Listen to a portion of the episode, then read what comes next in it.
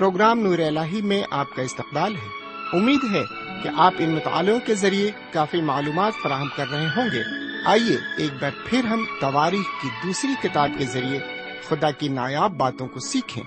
اس کتاب کا موضوع ہے جب حضرت داؤد بادشاہ منتخب ہوتے ہیں تو وہ خدا سے دانش مانگتے ہیں۔ تو سنتے ہیں خدا کے خادم کے ذریعے آج کا خوبصورت کلام، لیکن ایک مسیحی نغمے کے بعد۔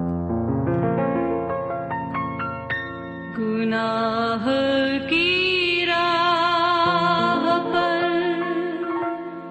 پھر سے کبھی جایا نہ کرو، گناہ کی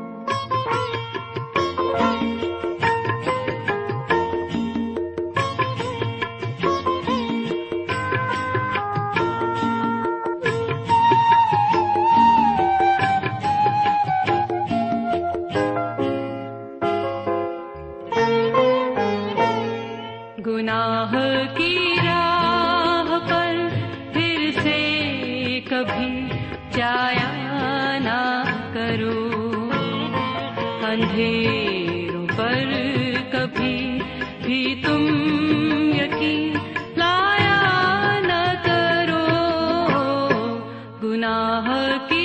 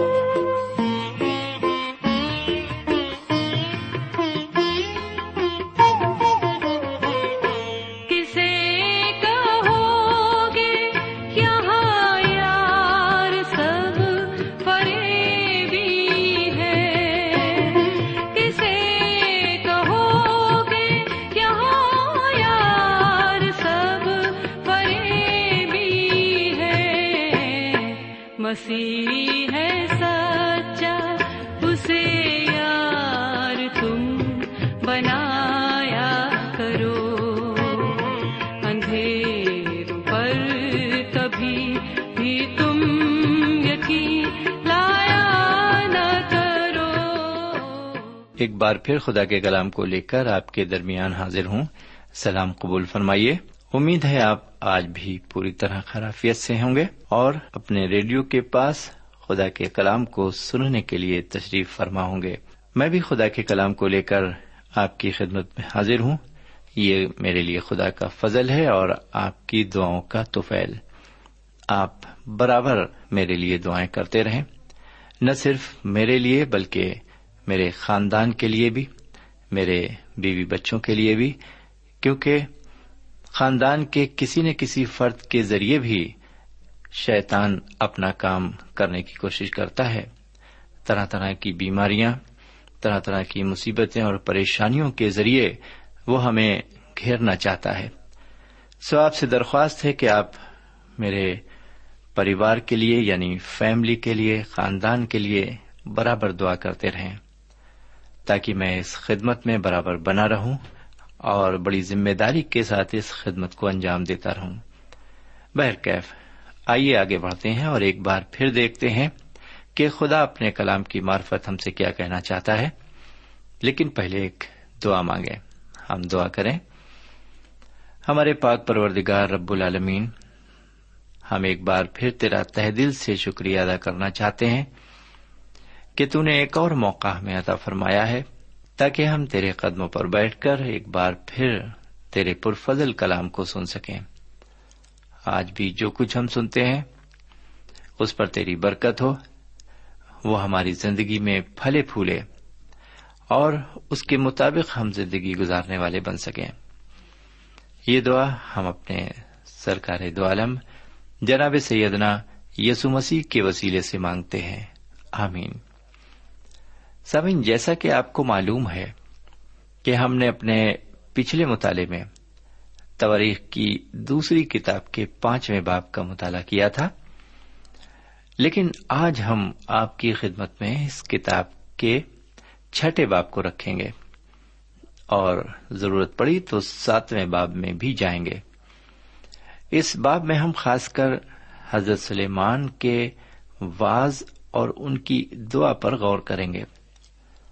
تو آئیے سب سے پہلے ہم اس باب کی ابتدائی گیارہ آیتوں کو پڑھتے ہیں۔ یہاں اس طرح لکھا ہوا ہے، چھٹے باب کی ابتدائی گیارہ آیتیں۔ تب سلیمان نے کہا، خداوند نے فرمایا ہے کہ وہ گہری تاریکی میں رہے گا، لیکن میں نے ایک گھر تیرے رہنے کے لیے بلکہ تیری دائمی سکونت کے واسطے ایک جگہ بنائی ہے۔ اور بادشاہ نے اپنا منہ پھیرا اور اسرائیل کی ساری جماعت کو برکت دی، اور اسرائیل کی ساری جماعت کھڑی رہی۔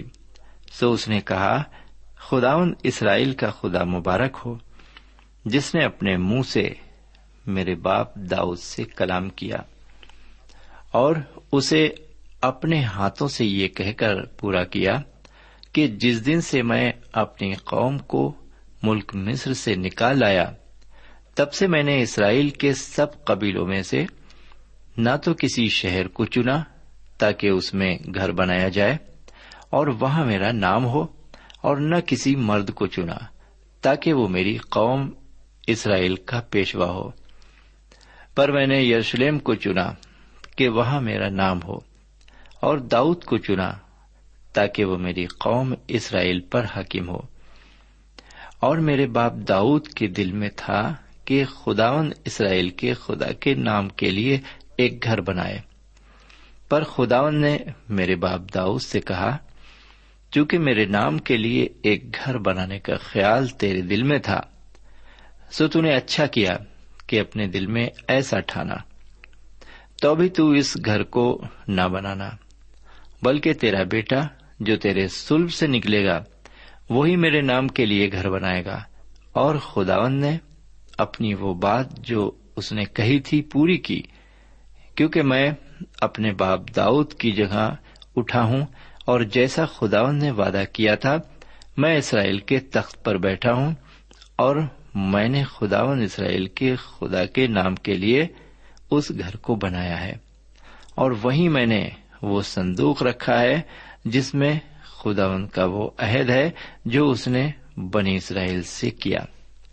یہاں پر یہ عبارت ختم ہوئی۔ سامعین، ابھی جو عبارت پڑھی گئی اس میں ہم نے خدا کی حضوری کو گھنے بادلوں اور کوہرے کی شکل میں دیکھا۔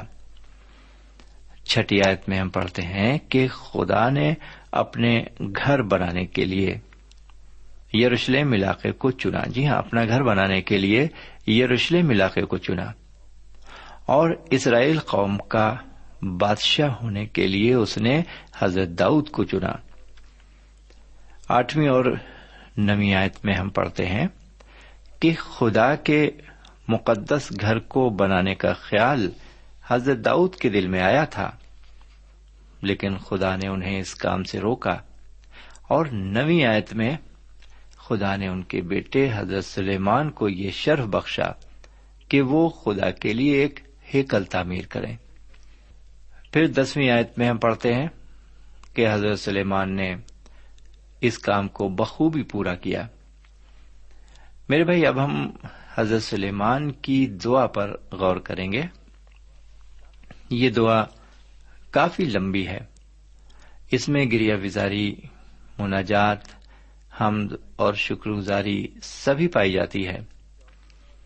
میرے بھائی، چودہویں اور پندرہویں آیت میں ہم حضرت سلیمان کی شکر گزاری کو دیکھتے ہیں. انیسویں آیت میں ہم حضرت سلیمان کی مناجات اور فریاد کو دیکھتے ہیں.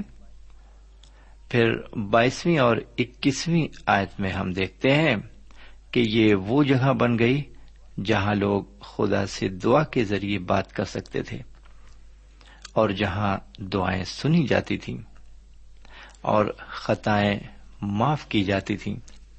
پھر آگے بتیسویں اور تینتیسویں آیت میں ہم دیکھتے ہیں کہ اس ہیکل میں صرف اسرائیلی ہی نہیں بلکہ دور دور سے اور طرح طرح کے لوگ آ کر دعا کرتے تھے. بہرکیف، اس چھٹے باب میں ہم نے دو چیزوں پر غور کیا. پہلی آیت سے گیارہویں آیت تک حضرت سلیمان کے واز پر غور کیا، اور پھر بارہویں آیت سے لے کر بیالیسویں آیت تک ان کی دعا پر غور کیا. میرے بھائی، جانتے ہیں یہ دعا حضرت سلیمان نے کیوں کی تھی؟ یہ دعا انہوں نے اس لیے کی تھی کہ جو ہیکل انہوں نے تعمیر کرائی تھی اس کی مخصوصیت کے لیے یہ دعا کی گئی تھی. آج کے مطالعے میں ہم دیکھیں گے کہ کیا خدا نے اس ہیکل کو مخصوص کیا. جی ہاں میرے بھائی، خدا نے اس ہیکل کو مخصوص کیا، مگر کیسے؟ آئیے یہی چیز ہم اس وقت دیکھیں گے. اس کے ساتھ ساتھ ہم یہ بھی دیکھیں گے کہ جب خدا نے اس کو مخصوص کر دیا تو اس ہیکل میں اور کیا کیا خوبیاں پیدا ہو گئیں. اس کے لیے ہم اس کتاب کے ساتویں باب کی ابتدائی گیارہ آیتوں کو پڑھتے ہیں. یہاں اس طرح لکھا ہوا ہے، آپ بھی، اگر آپ کے پاس بائبل شریف موجود ہے، آپ بھی اس بیان کو نکال کر میرے ساتھ دیکھ سکتے ہیں. میں ساتویں باب کی ابتدائی گیارہ آیتیں پڑھتا ہوں.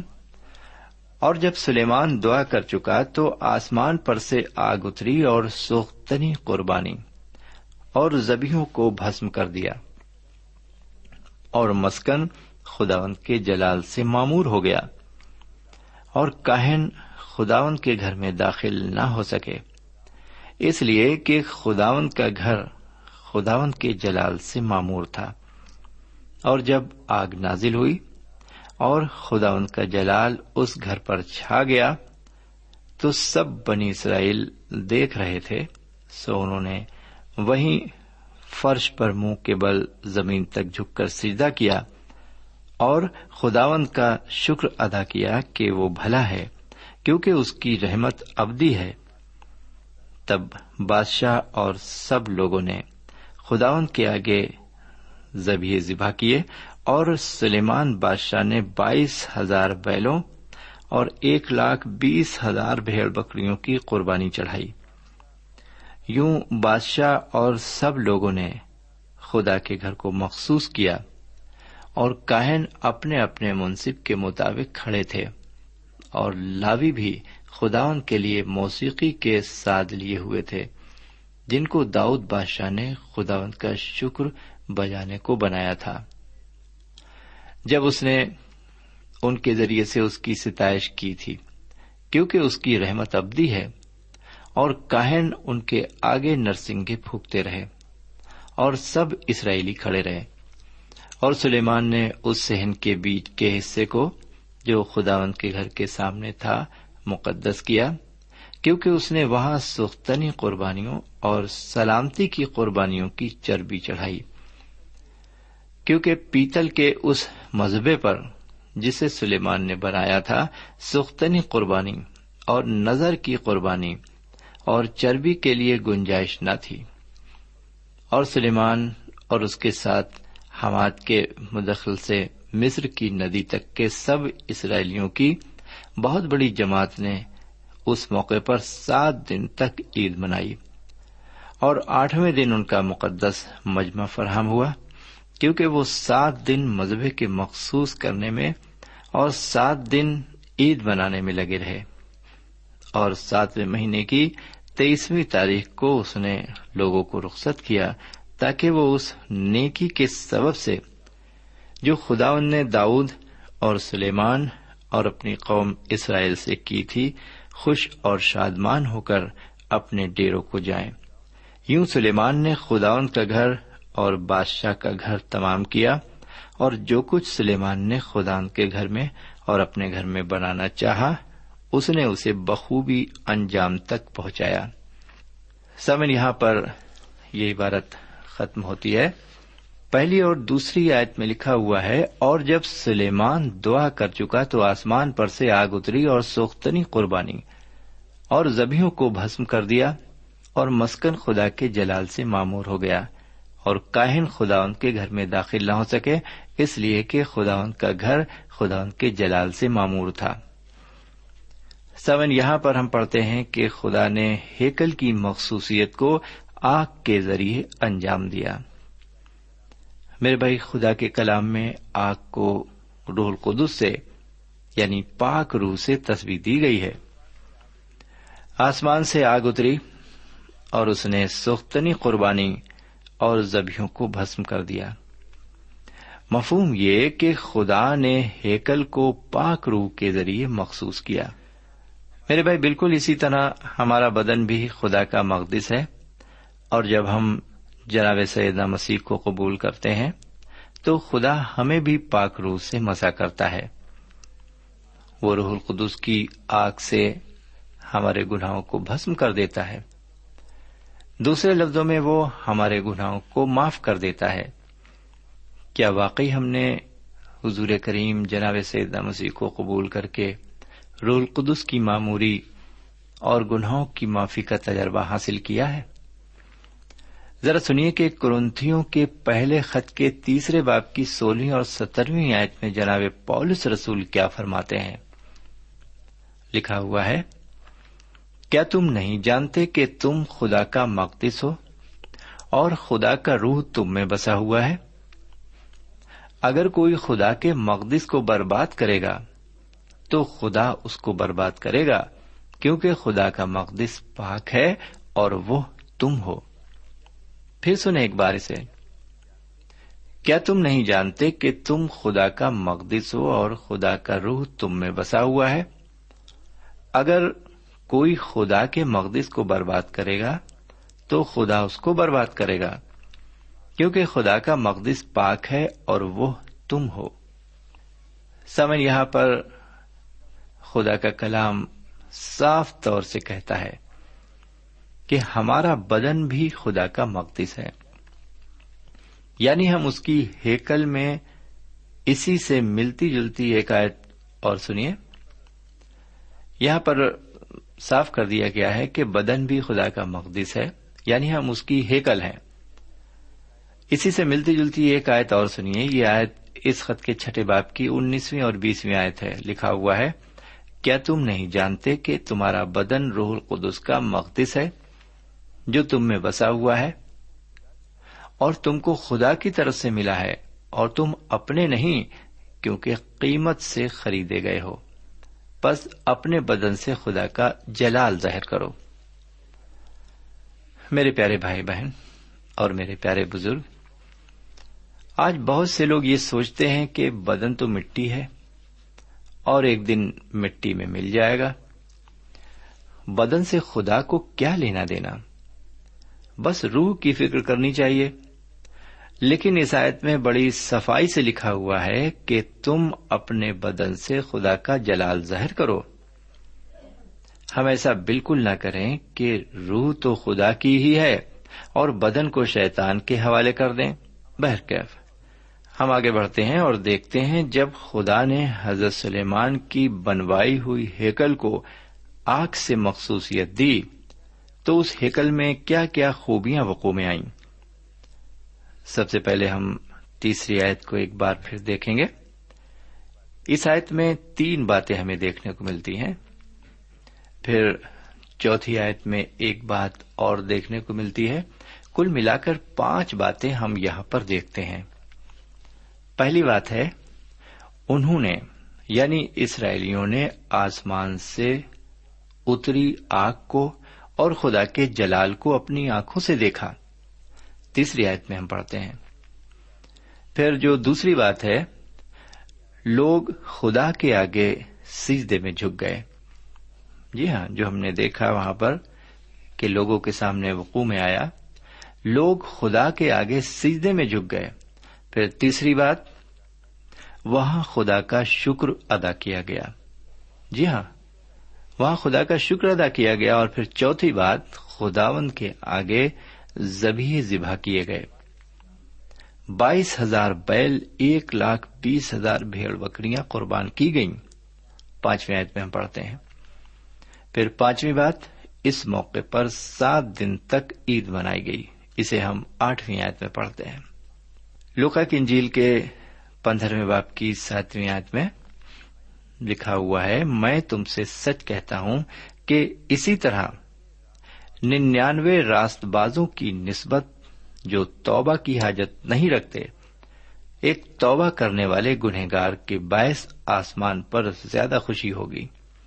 پھر سنیے اسے حضور کریم نے فرمایا ہے یہ میں تم سے سچ کہتا ہوں کہ اسی طرح ننانوے راست بازوں کی نسبت جو توبہ کی حاجت نہیں رکھتے ایک توبہ کرنے والے گنہگار کے باعث آسمان پر زیادہ خوشی ہوگی.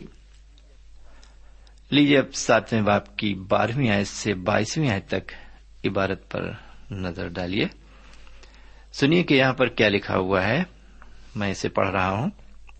اور خداوند رات کو سلیمان پر ظاہر ہوا اور اس سے کہا کہ میں نے تیری دعا سنی اور اس جگہ کو اپنے واسطے چن لیا کہ یہ قربانی کا گھر ہو.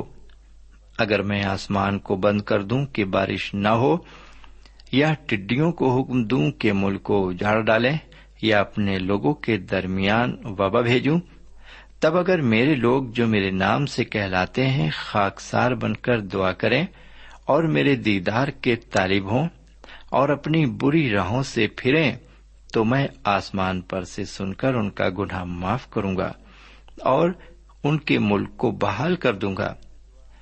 اب سے جو دعا اس جگہ کی جائے گی اس پر میری آنکھیں کھلی اور میرے کان لگے رہیں گے کیونکہ میں نے اس گھر کو اب چنا اور مقدس کیا ہے کہ میرا نام یہاں سدا رہے اور میری آنکھیں اور میرا دل برابر یہیں لگے رہیں گے. اور تو اگر میرے حضور ویسے ہی چلے جیسے تیرا باپ داؤد چلتا رہا اور جو کچھ میں نے تجھے حکم کیا اس کے مطابق عمل کرے اور میرے آئین اور احکام کو مانے تو میں تیرے تخت سلطنت کو قائم رکھوں گا جیسا میں نے تیرے باپ داؤد سے عہد کر کے کہا تھا کہ اسرائیل کا سردار ہونے کے لیے تیرے ہاں مرد کی کبھی کمی نہ ہوگی. پر اگر تم برگشتہ ہو جاؤ اور میرے آئین و احکام کو جن کو میں نے تمہارے آگے رکھا ہے ترک کر دو اور جا کر غیر معبودوں کی عبادت کرو اور ان کو سجدہ کرو تو میں ان کو اپنے اس ملک سے جو میں نے ان کو دیا ہے جڑ سے اکھاڑ ڈالوں گا اور اس گھر کو جسے میں نے اپنے نام کے لیے مقدس کیا ہے اپنے سامنے سے دور کر دوں گا اور اس کو سب قوموں میں ضرب المثل اور انگشت نما بنا دوں گا. اور یہ گھر جو ایسا عالیشان ہے سو ہر ایک جو اس کے پاس سے گزرے گا حیران ہو کر کہے گا کہ خداوند نے اس ملک اور اس گھر کے ساتھ ایسا کیوں کیا. تب وہ جواب دیں گے اس لیے کہ انہوں نے خداوند اپنے باپ دادا کے خدا کو جو ان کو ملک مصر سے نکال لایا تھا ترک کیا اور غیر معبودوں کو اختیار کر کے ان کو سجدہ کیا اور ان کی عبادت کی، اسی لیے خداوند نے ان پر یہ ساری مصیبتیں نازل کی. سامن یہاں پر یہ عبارت ختم ہوتی ہے. سامن بارہویں آیت میں پڑھتے ہیں کہ خداوند تعالیٰ پھر حضرت سلیمان پر ظاہر ہوتا ہے اور ان سے عہد باندھتا ہے کہ میں نے اس ہیکل کو اپنے واسطے چن لیا کہ یہ قربانی کا گھر ہو. خدا آگے تیرہویں آیت میں فرماتا ہے کہ جب میں آسمان کو بند کر دوں اور بارش نہ ہونے دوں اور ٹڈیوں کو بھیج کر ملک کو اجاڑ کر دوں، یا میں طرح طرح کی مہلک وبائیں بھیجوں، تو اس وقت میرے لوگ چار باتیں اگر انجام دیں تو ان کو کوئی نقصان نہیں پہنچے گا. وہ چار باتیں کیا ہیں، اس پر ہم اگلے پروگرام میں غور کریں گے. لیکن پہلے ہم چودہویں آیت کو لیتے ہیں، جہاں پر خدا یوں فرماتا ہے، تب اگر میرے لوگ جو میرے نام سے کہلاتے ہیں. میرے بھائی، سب سے پہلے ہمیں یہ دیکھنا ہے کہ خدا کے لوگ کون ہیں. تب اگر میرے لوگ جو میرے نام سے کہلاتے ہیں، یہ خدا کی آواز ہے، خدا کا کلام ہے، جو میرے نام سے کہلاتے ہیں. ہمیں سب سے پہلے یہی دیکھنا، غور کرنا ہے کہ خدا کے لوگ کون ہیں. جی ہاں، کون ہے خدا کے لوگ؟ میں خدا کا ہوں، آپ خدا کے ہیں. کون لوگ خدا کے ہیں؟ کیا واقعی میں ہمارا تعلق خدا کے لوگوں میں سے ہے؟ ہم اسی چیز پر ذرا غور کریں. اس سے ہم آگے نہیں بڑھیں گے آج، اور خدا نے چاہا تو اگلے پروگرام میں ہم آگے بڑھیں گے. ہمیں آج یہیں پر اجازت دیجیے. خدا حافظ.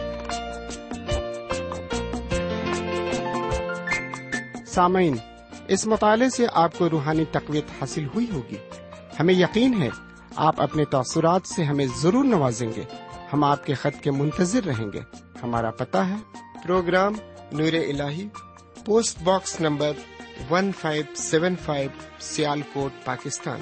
پتہ ایک بار پھر سن لیں، programme Noor Elahi, post box number ایک پانچ سات پانچ، سیال کوٹ، پاکستان. اب آپ ہم سے ٹیلی فون اور ای میل سے بھی رابطہ قائم کر سکتے ہیں. ہمارا ٹیلی فون نمبر ہے nine two three four four six four zero four five seven eight, نو دو تین چار چار چھ چار صفر چار پانچ سات آٹھ. ہمارا ای میل پتہ ہے N A E E M three nine four nine eight hotmail dot com, N A E M three nine four nine eight hotmail dot com. ہمارے پروگرام کا وقت اب یہیں پر اختتام پذیر ہوتا ہے. اگلے پروگرام میں خدا کے کلام کے ساتھ پھر ملیں گے. تب تک کے لیے اجازت دیں. خدا حافظ.